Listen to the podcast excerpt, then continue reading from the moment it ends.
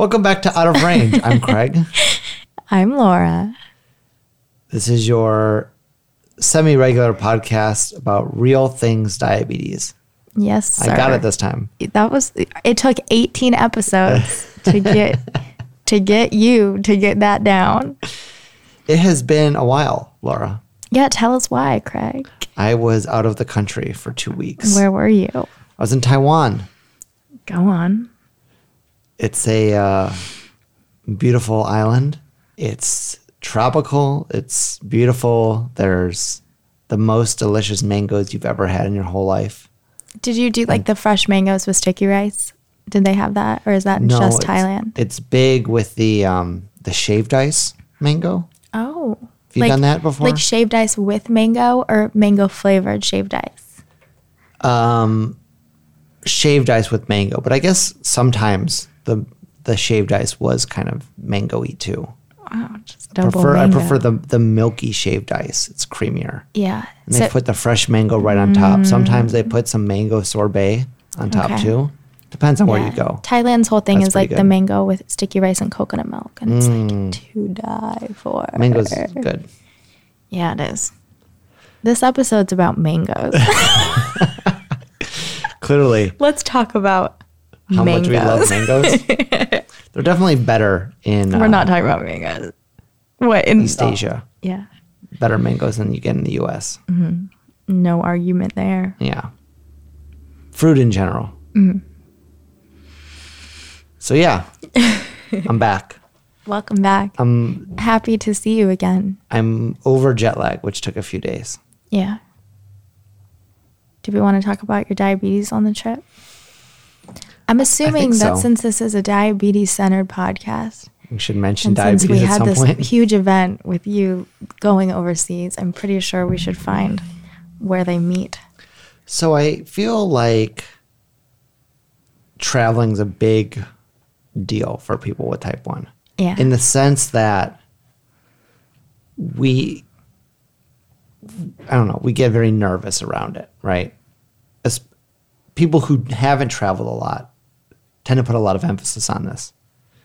And I know that from from hearing people talking about traveling just on Instagram and the whatnot. But Yeah. also when my aunt was diagnosed, Aunt Laura. Aunt Laura, who you heard on our last episode, and maybe if you've been listening to Thicker Than Water, um, she had like a month after she was diagnosed, she'd already had a trip planned to Arizona for like a week, From Wisconsin. And so that was nervous for her traveling with all this stuff. And I think people in general get like, oh my God. But even if it's just like, oh, I'm in California and I'm going to Vegas for the weekend, what do I do? And so I think for yeah, it's some like people, a plane thing. yeah, I guess. I you don't hear a lot of like I'm going on a road trip. What to- do I bring? I'm going out to dinner. What do I bring? It's you don't hear like Yeah. I'm driving far away. It's mostly like how do you pack for And I, I think it's less the, I think it's because you're so out of your element, right? It's, you're flying away from home. So you don't have that safety yeah. of being at home and having a fridge full of supplies and backups and this and that. And it's, Or being able to like run to your own pharmacy and get a refill if you Exactly. do run out. Um, and flying in general, there's the fears of, oh, how much stuff can I bring? You know, is security going to be, I don't know, mean about mm-hmm. my Dexcom? How am I going to keep my insulin cold during the flight? How much stuff do I even bring? Is my pump okay going through the scanner? yeah. So for me, going literally to the other side of the world for two weeks, I think would scare a lot of people And let's just clarify that you have been out of the country before. while type one Yeah. before. So I this have, wasn't like I have this first trip. I think this was the longest trip I've done out of the country. Okay. Yeah, let's talk about this. Why have we how the fuck sorry, have we never done Freak, an, how the freak. how the freak have we never done an episode about traveling? I think we were just waiting for one of us to travel. I travel all the time. Yeah, but this is like real travel. What are you travel talking to about? other diabetics. I, ju- I- And then they have all those I do like an international trip once a year, but this has never come up. But then you go overseas, and then it's a podcast. Yeah, topic. well, that's a real deal. We know oh who the ho- we know whose show this is. Yeah.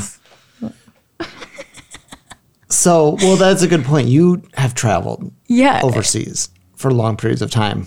I- I traveled for nine months Yeah. overseas, That's a long time. A little longer than two weeks. But let's let you take this. Yeah, I'm gonna, ta- I'm gonna you stay in your lane. you Laura. carry this. You carry this. I'll just chime in when I feel needed. Stay in your lane. I'm gonna drive this this car right here. Disclaimer: Craig and I just finished watching The Bachelorette, and if you, you guys watch it, you know what we're saying when we say "stay in your lane." Yeah. So, where do we start? I guess I guess we'll just go through the things that freak people out. Okay. So initially, it's how much stuff do I bring? And the general rule is think about how much supplies you would normally use in that week and double it. Sometimes triple it, depending on how nervous you are. Um, one of the things I was concerned about uh, going to Taiwan and having been there before is the cuisine's much more carb heavy than I usually eat in the US. US, I'm usually Well, although you eat a shit ton of carbs, I do eat a lot of carbs, just but I'm also eating kind. a lot of like protein and fat. yeah And there it's like, oh, what's for breakfast? It's noodles. buns. yeah. Lunch, rice, dinner, noodles. It's just like Yeah. carbs, carbs, carbs, very little. So I was like, okay, I'm going to go through more insulin than I normally do. well, Um, and your other issue is that you're solely on Afrezza right now. Yeah. And this was actually the first time I'd done a long trip on Afrezza. You did you bring any other insulin with you? Well, just my long acting, but I didn't bring any You pens little or. daredevil. I for sure would have brought some backup pens. I considered That's actually I'm very surprised by that. considered asking you for like a Humalog pen or something. I would have said no. I know. I know. That's why I didn't even ask. No, you know I would But have then, but you then I would be like, okay, I'm going to bring an extra pen, and now should I bring extra needles? And I'm like, oh, do I bring like 50 needles? And I was like, well, that's What? of That's not a logical. What? Craig. Ugh, let's move on. So, so I figured out how much of Frezza I normally use in two weeks. Doubled it. That was easy peasy. Didn't take up that much room. Uh, If you guys don't know, Afrezza is the inhalable insulin. yeah. And the way it works is that the insulin comes in these little, With pods. Yeah. yeah, little like capsules, I would call it, because pod sounds so much like Omnipod. Oh, I was thinking like a jewel pod Okay, there we go. cartridge. It's a vaporizer. Is that what it's called? A vaporizer? Vape. A vape Anyway. pen? These little pods, and then each one's a dosage of insulin, and you just. And there Just you go. like that. Just like that. And it it's super fast. But anyway, this is an it it needs to stay cold, right? The same way. Or what was the thing that you were freaking out about because Well, I was freaking about how long it had to stay cold for Yeah. because on the instructions it says, oh, it has to stay cold. Once it's not cold, it only lasts like a week. Wait, actually, I didn't know this. I know that you've said this, but someone gave me a bunch of Freza and it's never been in the fridge since she's given it to me. Well, I looked up some not, Stats, not stats, more like uh, experience. stories from people of like, oh, what has happened with my didn't even think about that. I hope. and people were like, oh yeah, I kept my Afrezza in a hot car for a month okay, in I'm fine. Australia, and it still worked fine. Okay, I'm fine. So like, okay. I mean, if it's been like six months, I don't know. No, it's been a couple months. Okay. It's not in a hot car. It's in my apartment Yeah, in Los Angeles. I guess it's not even summer yet. with my air conditioning. Maybe put it in the fridge. Now, okay, let's stay. It's Okay, probably too late. I'm gonna die. It's ruined. so so there was that. I had brought two pens of my Toujeo. His long acting. My long acting, some needles. It was nice um, how much less supplies I had to bring than when I was on the Omnipod. yeah, Because with the Omnipod, they take up a lot of space. Like the vial of insulin doesn't take up that much. Like that's much smaller, but the actual pods themselves Yeah. take up a lot more space. And then if you're going to bring double, and I would sometimes bring triple because those things tend to fail when you need them to not fail. And the last thing you want is to be stuck in a country with no pods. But I guess I would just bring syringes and a vial of like Lantus. Yeah. No, just for my long acting, just in case. So it was nice having much less supplies. Like it's shocking how little space two weeks of insulin, technically like four weeks with the amount I brought, takes up with a Afrezza. with Afrezza and just long acting, just not being on a pump. Um, and then the other thing was that, uh, so I wasn't that worried about it staying cold. I put it in a cooler pack for the flight, but I also knew it was a 12 hour flight plus getting to the airport, getting through customs, getting to the hotel. I knew it wasn't going to stay, you know, Yeah. cold the whole time. But I'll report everything was fine. and Insulin seems to be working fine. Still is working fine now that I've come back. Um, so yeah, that's the big fear. Like, how much do I bring? Yeah. Double. And fine. especially going to somewhere where you went. Like I've had experiences where, you know, I went to school in Germany and then we just traveled to London for Christmas break and I forgot my Lantus. I was 17, Oh 18. And I left my Lantus. The worst diabetic in award. Germany. Stop, because you know I'm. This is why I'm not checking. This is why I'm not checking my messages right now. Um, so I left my Lantus in Germany, flew to London, had everything else, and forgot my and I was like, "Fuck, what am I gonna do?" And I just talked to someone, and they're like, "Just go to a hospital." I was like, "What do you mean, just go to a hospital?" And I walked into an emergency room, and obviously it was London, they spoke English, and I got a vial of Lantus for eight quid, whatever they have there, you know, Pounds? pounds, eight pounds. It was like equivalent to eight dollars. Yeah. think. but it's not. You know, so that's why when people come to me with all these very scary questions, I'm like, just go get it. Like you can. Well, that's the other thing. Like, You're rarely gonna be in a country in the world has diabetics. Right, you're never, you're not going to be somewhere where You can't get you're some kind going of to insulin. die. Maybe I maybe I couldn't get Afrezza in Taiwan, but I could right, probably you could get, a short acting. something. Yeah, even if it was just R or N. But I would any insulin's better than no insulin. I'm just gonna say that. you could go to the Walmart. Yeah, I don't doubt there's a Walmart in Taiwan. yeah, I could get insulin and I'd Yeah. be fine. So, uh, so I guess that's one of the fears. It's like that fear of the unknown Mm-hmm. of like, but And that's totally valid. We're not like people do have these fears for a reason. yeah, Because on top, I mean, okay, let's just go back and forth here. Because on top of that, I just went to Israel, not just what last year, two years ago, um, and that was a month. And I brought so much extra insulin because I was so scared of running out. But then I kept it on the bus in the bus refrigerator because we were traveling around to so many different places and staying in hotels without refrigerators and like staying in Bedouin tents and just places where Yeah. there was no way to refrigerate them. But I was like, oh, perfect, I'll keep them on the bus. And then I found out that when the bus in. is off, the fridge is off. And I found sense. out that I know, and I just like wasn't thinking. And I, so pretty much every night, my insulin wasn't being refrigerated. yeah, And then when the bus was running, it was. And it was fine. I was fine. yeah. I still was able to use it. A good rule of thumb I've heard. But then I thought I brought too much. And then I was like, well, now I ruined, now I should have brought way less because now I just ruined Yeah. all this stuff that I could have had at home that would still work. Yeah. I've heard that if your insulin, if if your insulin is like normally clear and it's still clear, it's fine. If it, if you look at your Oh. Humalog or whatever and it's cloudy, it's probably not a good sign. Oh, that's really good to know. I haven't heard that But also, you give yourself a shot, and if it doesn't work, then you know it's not working the hard way. The hard way. Yeah, and then you're kind of fucked. Yeah. Well, and then you have to, like, try get another into- pen, or you just go to a hospital Yeah. and you get insulin. Most hospitals will give you Yeah. insulin. I think pretty much any hospital in the world, they might charge you something, but it's it, it won't be much, especially if you're not in America. Yeah. Yeah. So okay, so what what are other fears? Not knowing what you're eating. Yeah. That was a thing. I yeah, mean especially you taking Afrezza because we didn't mention we've mentioned on here before, but Afrezza you can only take you can't you what so you can take like two four units at a time or eight units at a time. Yeah, which is the equivalent and there's a lot of weird stuff I know, about of this. two two and a or- five units at a time. Because you're not actually inhaling So you all of basically take it in two and a half unit increments. Yeah, but you can't take one unit of Afrezza. Correct.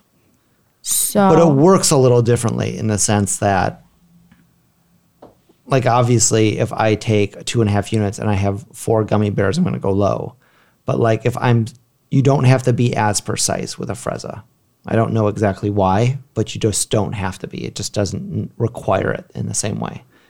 So I can look at a plate of potatoes and I don't have to weigh it out in the same way I would with like liquid insulin You're with just Humalog. like, I just be like, oh, that looks like a four, and I just take it. And then what's nice about it is that because it's so fast, if in an hour I start going high, I can just take some more and it just fixes the problem. Yeah. So how did you do? How quickly were you able to kind of get the carbs down? I mean, I Did you eat a lot of the same foods every day? Things were. Um, in general, I ate a lot of buns, like the Mm-hmm. uh, bakeries there. Oh man, so good. I would go in the morning and I could get three of the most like delicious buns you've ever had in your whole life. They had like red bean filled, taro filled. What was the other one I would getting? It was like this like this like know, Custard? custard kind of thing. Um, it was like three bucks for like three of these things, and they're like the best things I've ever had in my whole life. And I would just carry them with me all day, and I would just snack on them. Uh, so I'd have one for breakfast. I'd have one in the mid morning, one in the afternoon. Lunches, you know, it kind of depended on what it was going to be. There was usually like rice or noodles. Dinner was kind of whatever I found. Could be more buns. Could be But were you able to noodles. kind of safely guess each meal? Yeah, I think so. Um, I I think I felt like I was running higher than usual, but when I looked back at my like, like my Numbers, Dexcom yeah. clarity, I was still in range eighty percent of the time, which is Yeah. about what I am normally, and I was pretty happy with that. Uh, I didn't. I brought so many fruit snacks because I was so worried I'm gonna be walking around the heat. I'm gonna be going low all the time. I didn't want to have to go out to like buy fruit snacks. Uh, so I brought like 25 bags of fruit snacks. But you really needed them. I was like two a day, right? Like just to be safe. And I think I went low like twice the whole trip, See, when I which seemed like such Okay, a waste so- afterwards. I was like, I brought all these fruit snacks, like half my bag was fruit snacks. Yeah. Well, I mean, you'd rather be safe than sorry. Yeah. But when I went to Italy last year, um, just any, mostly anywhere in Europe, when I was in Italy and Slovenia, their food is very carb heavy. It's all pizza and pasta and bread. And I, you are walking all the time in Europe, which is a huge difference in what I do here in LA.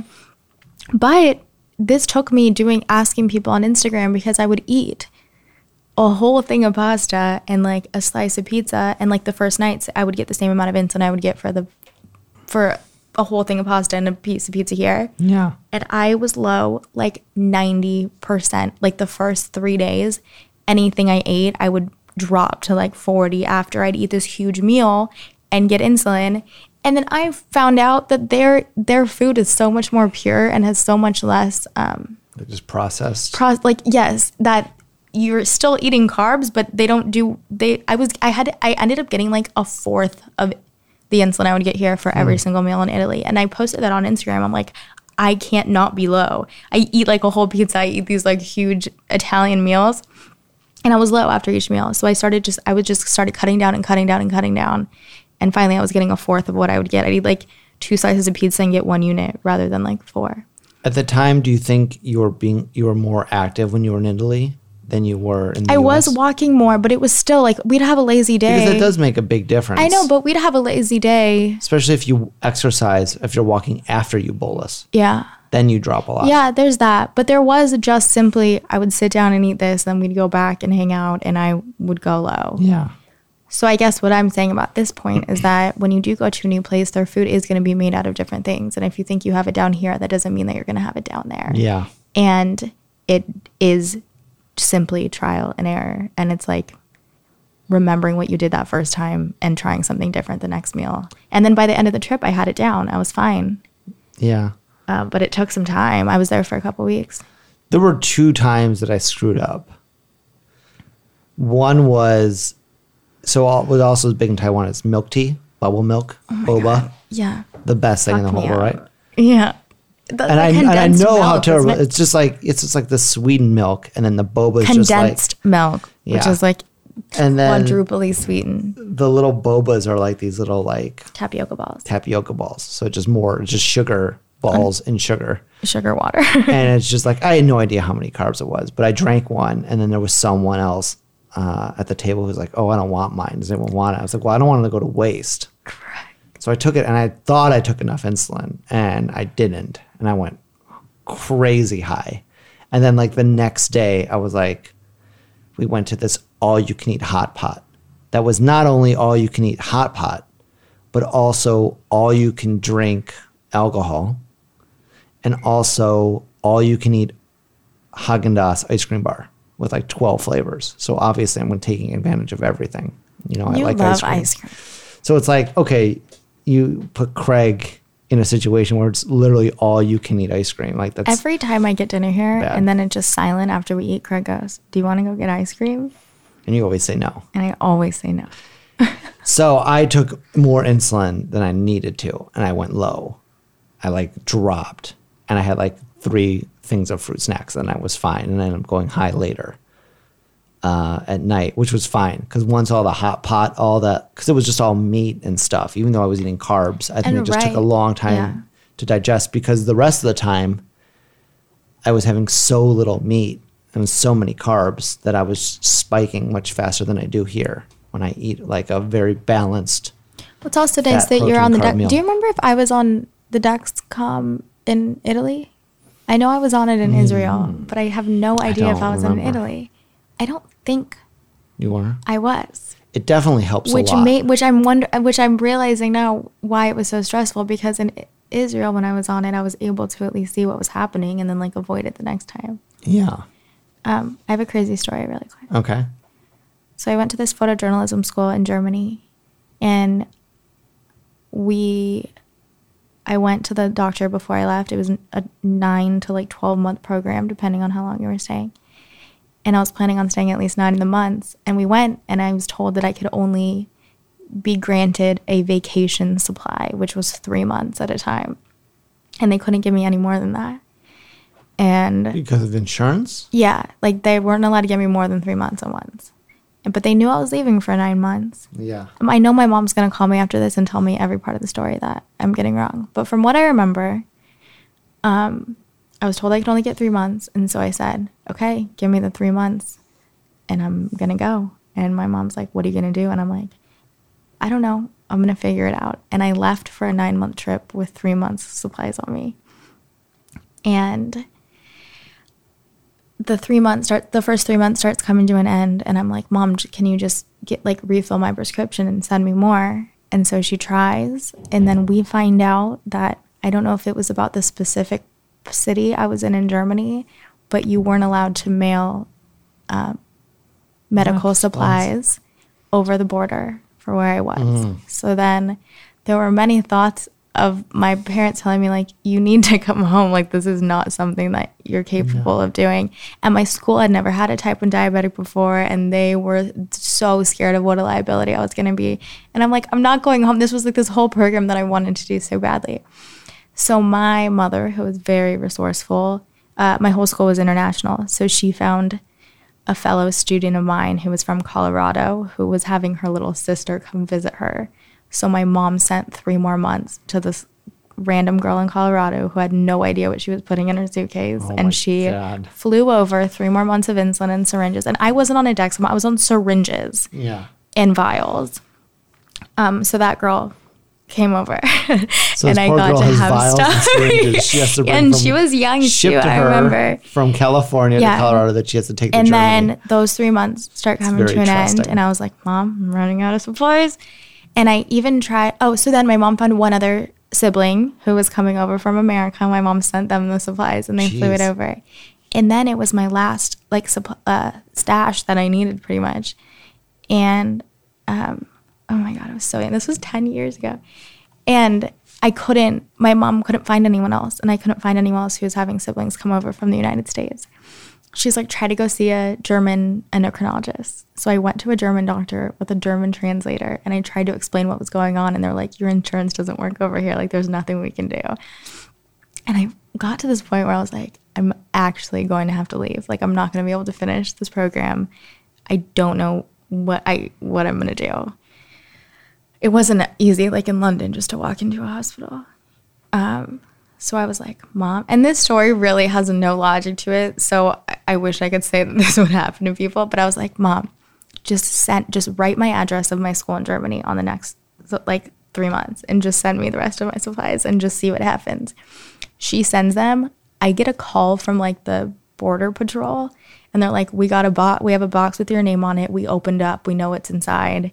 We can't give these to you. And I'm like, they're in the country. Like, just give, just send them my supplies. I like said this whole sob story. There's this huge language barrier. I didn't speak German. They didn't speak English. Yeah. I tried to explain that like I was literally going to die if I didn't receive these supplies. And they said they had to send them back home. And I'm like, they're already here, just like crying, like hysterical, trying to explain the situation. Um, and I didn't really get any answers. And I was like, I'm gonna have to leave. And I was just like accepting my fate. And then Craig, I'm not even kidding, like a couple weeks later, I had a package and it was the supplies. and I don't know if I had somehow gotten through to someone at customs. I don't know if they fucked up and accidentally sent it to the original address, but I somehow got the last three months of my supplies and I was able to stay on this trip. And it was the first time I'd been away from home that long. I left when I was 17 Yeah. to live in Europe for. Um, so that's not a typical situation, but there are situations where you you can't just walk in somewhere and get Yeah. what you need, and it is life you couldn't or just death. buy an ins- insulin without insurance. Like go to an endocrinologist. Oh, I say, wonder like, how much it was. And it was so long ago that I don't remember everything that happened. It was like such a blur and it was so scary. And you were probably also just too young to know what to ask. yeah. And now, yeah, I had none of the information that I have to to this day. say how much to Yeah. just buy. Right. Go to a pharmacy. yeah, pharmacy I probably didn't even think about that. I thought that was like my only option. to go through insurance. Yeah. It was Hmm. crazy. And then and then we went to Egypt from there. Um, and they didn't want me to die. And they were like, We don't have a cooler was for nice. you. They're like, We don't have a cooler for you. And this was the first week I got there. A week later we found out we were going to Egypt. They're like, We don't have a cooler for you. Um, we've never had a diabetic on the trip. If we can't find somewhere for you to put this insulin, you're not coming. And I was like, I just got here. Like I have to go. And I obviously get where their fears were coming from. But we stopped at this like Walmart place that was like right before we got to the airport to go to Egypt. And they had this like cooler, one cooler left that looked like a soccer ball. And that we bought it and I had to carry it around with me everywhere in Egypt because it was so hot and we were sleeping in a different sand desert every night.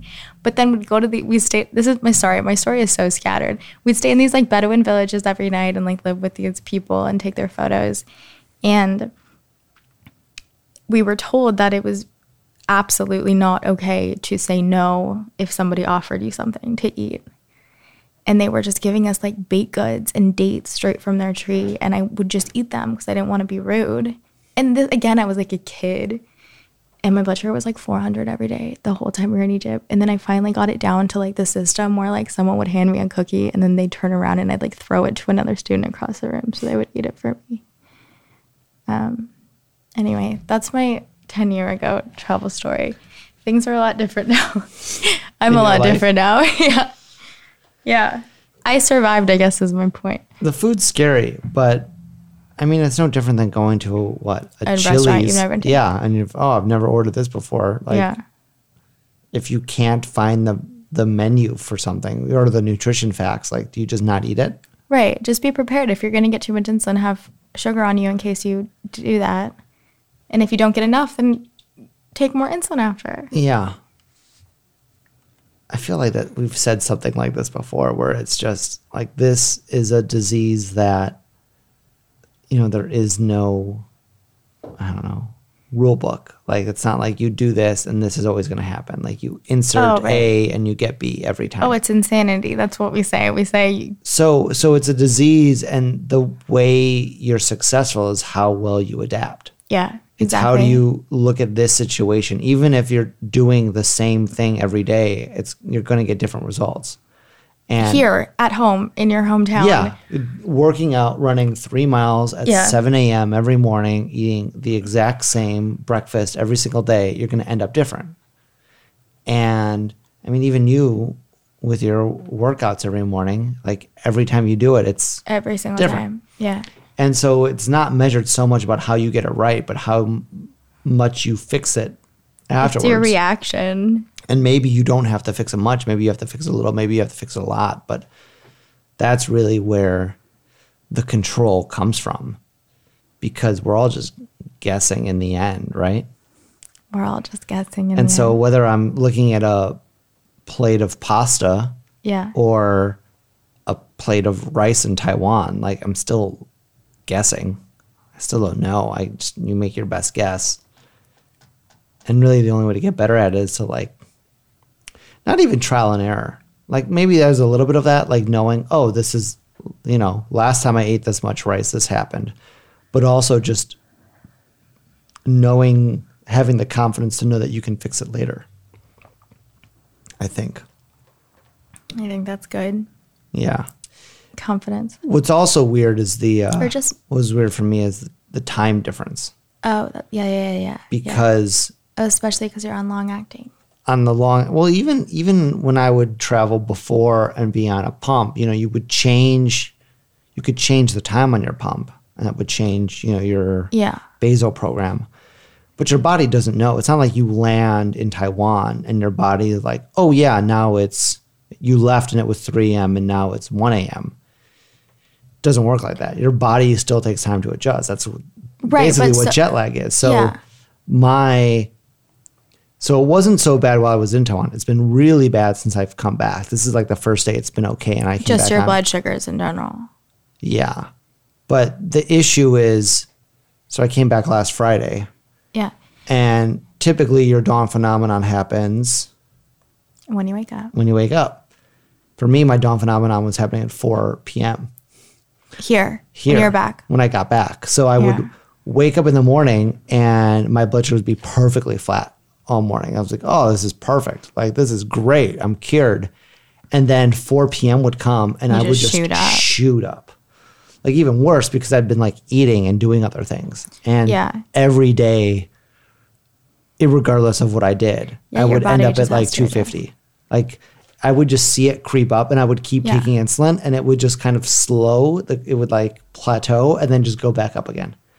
And today was the first day that that didn't happen. It's been like five Yeah. days. And another thing, so like when you are on a long acting shot, Mm-hmm. I I would always like rack my brain when I was just in. I keep saying I keep I feel very pretentious when I keep talking about where I was, but when I was just in Paris this year, it was exactly twelve hours ahead. Yeah. I think. I don't know. Now I need to know. I'm gonna look, but it was something where I couldn't, like, I had to set a time. Like, what you do is when you get on the plane, you I know get what you're your saying. yes, you Can I get give your you a life hack? yeah. The best life hack. Wait, I'm telling you what. This, I was- this is probably what I did. Okay. What I took it and I set my timer for 12 hours. I see. and then I took it in 12 hours, but then I would s- gradually close the window or open back the window to get it out of more, like, you know what I mean? So I wasn't waking up at 4 a.m. Then the next day I'd wake up at Yeah. 6 a.m. and then I'd, it'd be 8 a.m. and then I'd be fine.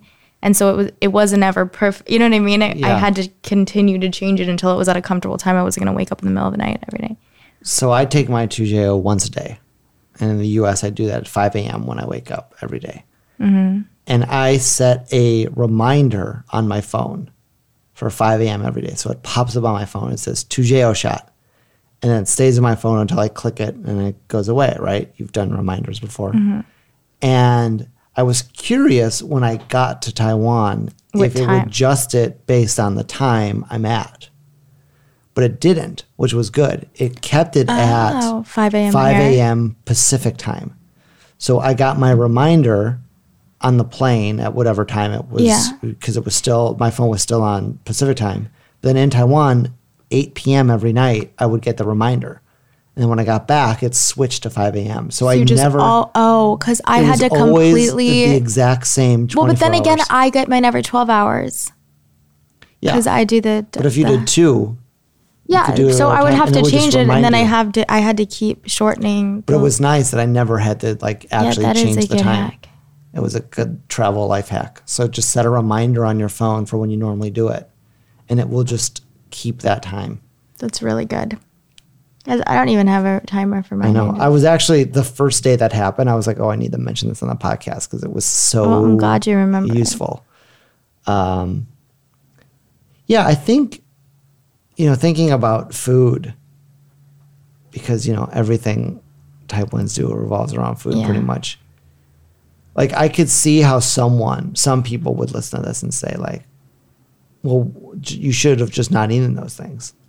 Why Like, would they don't eat the that? buns. Don't eat the milk tea. You know, there's people who would say that. I don't want those people. listening to it. Just turn it off. Turn off the podcast right now. Unsubscribe. Wait, what would they want you to do? You know, Eat to just eat Cheese? low carb. Yeah, eat cheese.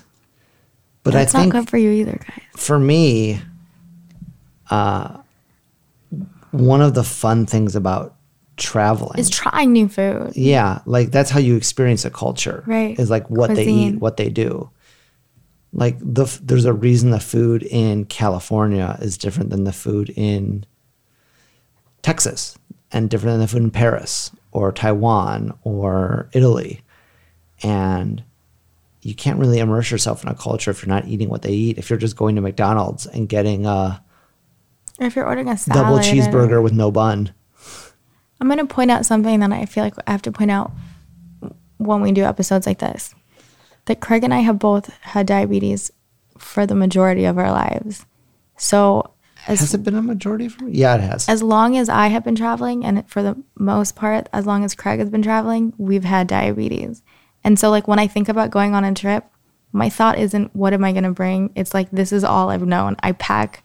It's really not a stressful thing for me for supplies. Like, I, You don't I get stressed out at all thinking of how much. not really, because I pack up. I, do the same thing. I double and triple. Yeah. But that's what I do. I leave for two weeks and I'll triple what I'm going to use. You or I'll bring three pens of each and three pens of the other one. And I bring an two boxes of needles. And then whenever I take home, I put back in my fridge. Yeah. So it's not, and then I know that anytime I go low, if I don't have enough fruit snacks that I bagged, there are 7 Elevens and stores and convenience stores anywhere Everywhere. that I've been Yeah. where I can go in and get a juice. So I've never had a near death experience while traveling. And I, and I, like I said, I travel all the time. I travel internationally at least once a year. And it's just, it's, I've never had, besides my Germany story, but that's when I was gone for nine months. I've never had like a vacation where something terrible has happened. And people have it like, I know that people go to Mexico and their pumps break and they have like one, I guess another, oh, I guess another really important tip that you would think I don't need to say out loud, but I, I myself made this mistake is where I um, checked on my diabetes supplies because it was a really short flight to uh, Mexico. Oh, you checked it like in the bag. You checked I checked it. I put my diabetes supplies Oh in my, my suitcase and I went to Cabo and I was like, it's a really short flight. And I had my one pen on me. Like I had like I carry my purse and girls know like I had my my pens on me for that. So I still wasn't in a position where I was gonna but I packed I checked my bag because why not? I know, I know Craig is shaking his head on me. I know, and this was still a few years ago and now I wouldn't, but I did and people do. This is how I got remember Ali that incident in Colorado anyway, where I was waiting for my bag and I wasn't seeing it. And I was like, oh my God, all of my diabetes supplies are in this bag. And this seems so simple. But I, who travel, you know what I mean? Like, I didn't even think about it because it was a short flight and it ended up coming out. It, it was fine. I, I got my bag.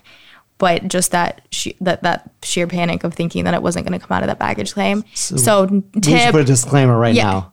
Never check. never check unless you have enough. No, I'm going to say this. No. If you have enough in your carry on for your whole trip, then you can check extra. No. I think so. I'm not gonna. I'm not gonna support that. I'm gonna say all of your diabetes supplies that. go on the plane with you. No, you. but now I pack and you and so another tip, you you are allowed to bring your carry-on, your bag, like a carry-on a purse or a bag, and you're allowed a medical bag and you don't have to tell them what's in it. You are you are legally able to bring a medical bag on that like along with your carry-ons and you can have all of your diabetes supplies in there. yeah. So special, just Um, just for bag. supplies. And say that you go on the plane and you have your carry on and the flight is full and they're saying you're not allowed to have carry ons. Technically, I think this is right. Correct me if I'm wrong.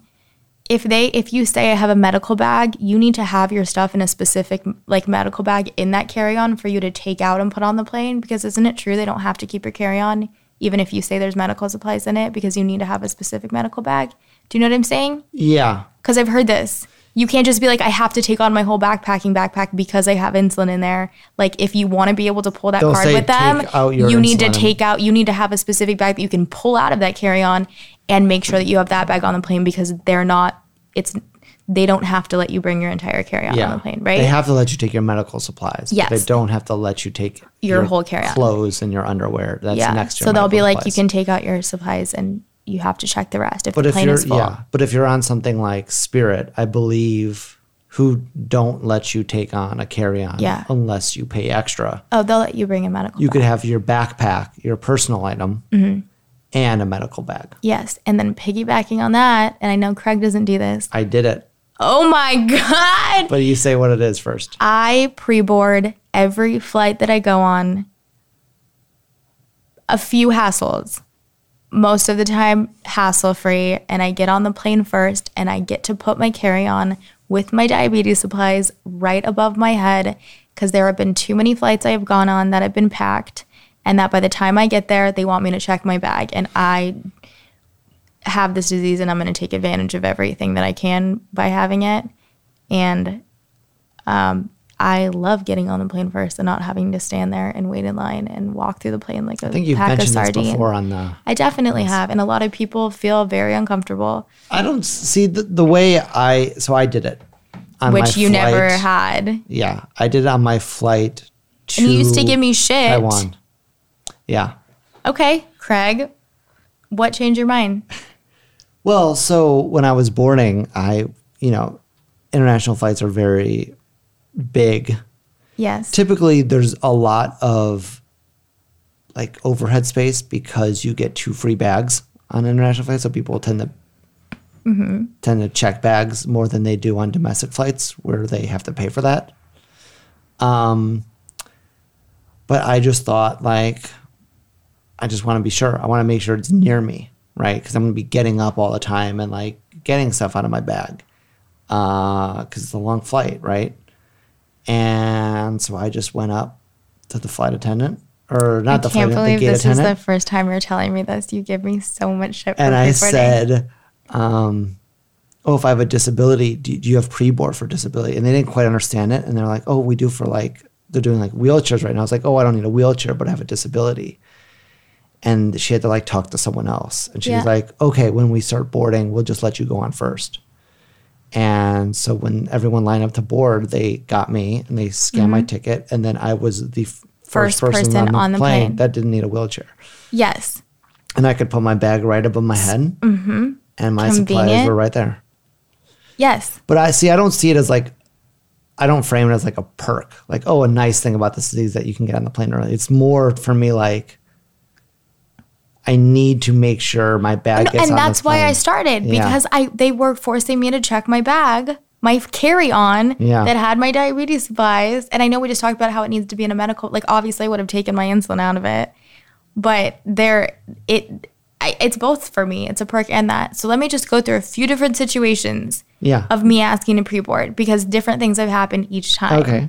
And I have heard horror stories of like flight attendants yelling, like like absolutely refusing, saying that it's not okay. That has pers- one person has said I wasn't allowed to because they were sure that there was going to be overhead space, and I just said okay, whatever. I was actually with James and David Mina, um, so it was like whatever. But ninety percent of the flights that I go on, I walk up to the front. It doesn't matter what airline I'm on, and I just like to cle I just like to st- like have them know who I am and have them know that like I asked before. But you technically don't even need to do this, in I'm my Laura opinion. So I no, from You're Just I My Type. Up, You've stop, probably heard of me. The fuck up. I walk up and I go, "Hi, I'm just wondering if you guys pre-board." And I swear to you guys, ninety. You say from medical? no, or you just say I say pre-board? I'm wondering. Oh, maybe I do. I was wondering if you do a medical pre-board. You're right. Yeah. And 90% of the time, the people look at me and they go, Yep, it's a general call. When we say who needs to pre board, come on up. That's what they say. They don't ask me what's wrong. They don't ask why I need to. I've had a few people. um, Okay, second situation, I've come up, say, Do you guys medical pre board? And they go, Yes, that's fine. And then by the time that they call it and I go up, there's a different person doing the ticketing. And they look at me and they question me and they're like, Oh, this is pre board. And then I say, I already, like, I already asked them, and then they ask the person that was at the desk, and the person Yeah. goes, "She's fine," and I get to go on. That's happened. I've had I there was an airline where I asked if they medical pre-board. She goes, "Yep, what's your name?" I said my name out loud, and then when they pre-boarded, they said Laura Pavlokovich. They did. They said you can come up to Wow. pre-board, and they did that. I do know that Sarah Is it like Johnson. the price is right? I do know Laura that Pavlokovich, come on I do down. know. I actually really liked that one because it was a lot less staring because people believed that something that there was a were on the reason. list. People Yeah. believed that there was a reason. I have gotten talked shit to.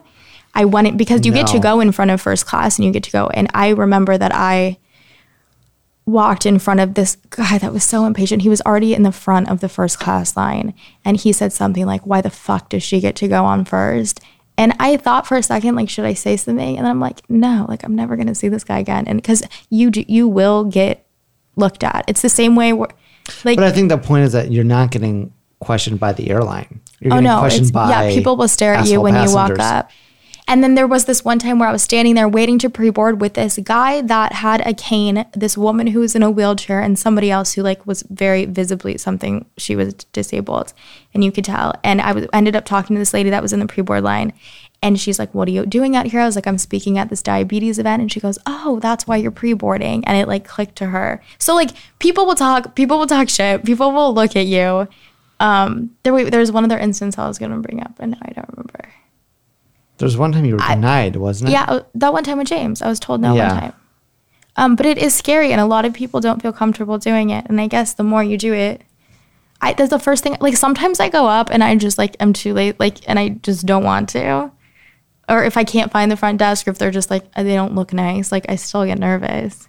Yeah. Um, but but and there are stories like I know. Oh, this is what I was gonna say. Sarah Johnson, um, at mentioned at the Diabetic Cactus, she flies Southwest every flight she goes on, and her doctor was able to write her a note, and so every boarding pass she has says that she has pre-board, and so there's no question. She goes up and it's on her ticket, but I think that's only Southwest.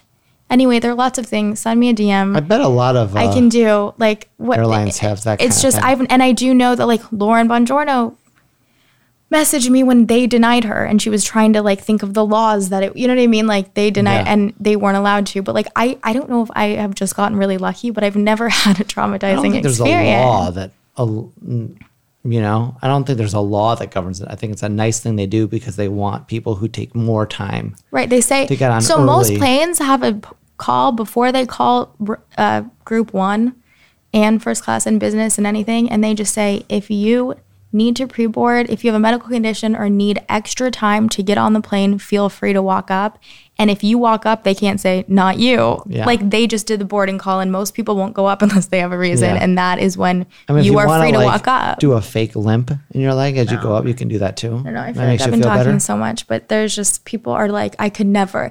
I was with someone from a diabetes event, and she's like, I can't do it. I can't do it. I was like, like prepping her throughout the whole time. I'm like, just go up. I'm like, just be nice. Like they're just people. Just be nice. And she did it for the first time. She was like, n- Yeah. scared. And I get it. I, I get it's it's a weird thing, and then it it does draw attention to you. Like you will. I do get uncomfortable when people are watching me just walk onto the plane before the people. But I will say this: like, think about all the flights you've been on. Not you specifically, the people listening. Think about the flights you've been on, and try and remember one person who pre-boarded. pre-boarded, right. You can't remember anyone. Yeah, it was just that one time that guy that guy audibly said something to me, and But I I, mean, like, you don't remember the people people, and I bet that guy who said something doesn't, Doesn't remember, remember me, yeah. So it's like if you're worried about people caring, No. like they don't care, they don't remember. They're not even looking. They're waiting for them to call zone eight yeah. that you'd probably zone eight, so they're just standing at the back. there are They're some people that are like i don't want to sit on the plane and then wait an hour before boards. I love getting on the plane first and not having to walk in that line of people. I just like knowing and like getting gonna make it. situated and having my bag above my head. It's com- even when you're on a flight where it's not full and they start telling you to put your carry-on the closest overhead bin you see and then you have it 10 rows in, in front of you that's like reason enough if you want your bag above your head to pre-board you know what Yeah. i mean? Even if there's going to be room on the plane It's not something you have to do, but if you want to do it, no just do it. of course you don't Yeah. have to do it it's just a little sorry it's It just a little hack that you can do Yeah, if to make you feel more comfortable yeah. that's all So it was a nice experience for me. good i'm glad that you did it It worked out fine. Yeah. Traveling it was doesn't weird have because they be didn't scary. have the same pre-board type thing. So it was literally everyone was lined up. And then And you just walked up. And then they they knew me. Yeah, that's what I do. I just them. like to make face so they don't see it. Like when they do the general, I'm not just like me. Like, And then yeah. when they're like, okay, we're boarding, the guy like standing at the thing, Yeah. it was the, the whole line, he like looked up at me and I just Yeah. came over and I just handed him my yeah, that's out. why I like to say something before just walking up to a general pre-board. Yeah.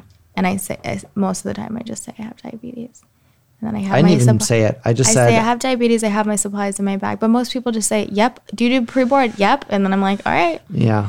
it's game time." I don't know if the diabetes helps or hurts. Well, type no. I think it. I, I I, think, think- it completely depends on the think situation, and I think I'm could just read the situation and then go off of that. Yeah. There are times I don't say anything. There are times I say I'm type 1 diabetic. I have all my supplies on me, and I. And uh, the one time I didn't pre-board, I think I went like severely low while I was in line, and I'm like standing there like not knowing if I should sit down or like go back to the thing because I needed to sit because I was Yeah. so low, and I'm like, this is when I would like to be sitting in an airplane seat already. Yeah. I don't know. Do it if you want. Don't do it. I don't care. I love it. Do it if you want. Do it if you want. You don't have to. I think So traveling's fun. Don't be scared. don't be scared. Just be prepared. Craig, Yeah. it rhymes. What rhymes? Don't be scared. Just be prepared. Don't be scared. Just be prepared. It's like like like Craig said. It's like going anywhere new. Just be prepared. Yeah. Like it's fine. You'll just do it. Please don't not travel because you have type one diabetes. Yeah. Just please don't do that. Don't miss out. no. Don't miss out on all the good things in life. Yeah.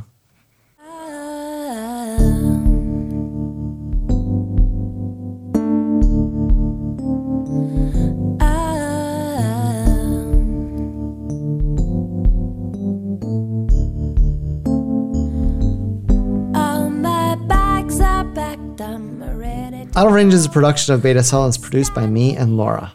Craig does all of our recording and editing. to wake you Subscribe to Beta Cell wherever you listen to podcasts to get Out of Range download automatically on your phone every week. Love what we do? Support us on Patreon and we'll send you some swag. Visit patreon.com forward slash beta cell for more info.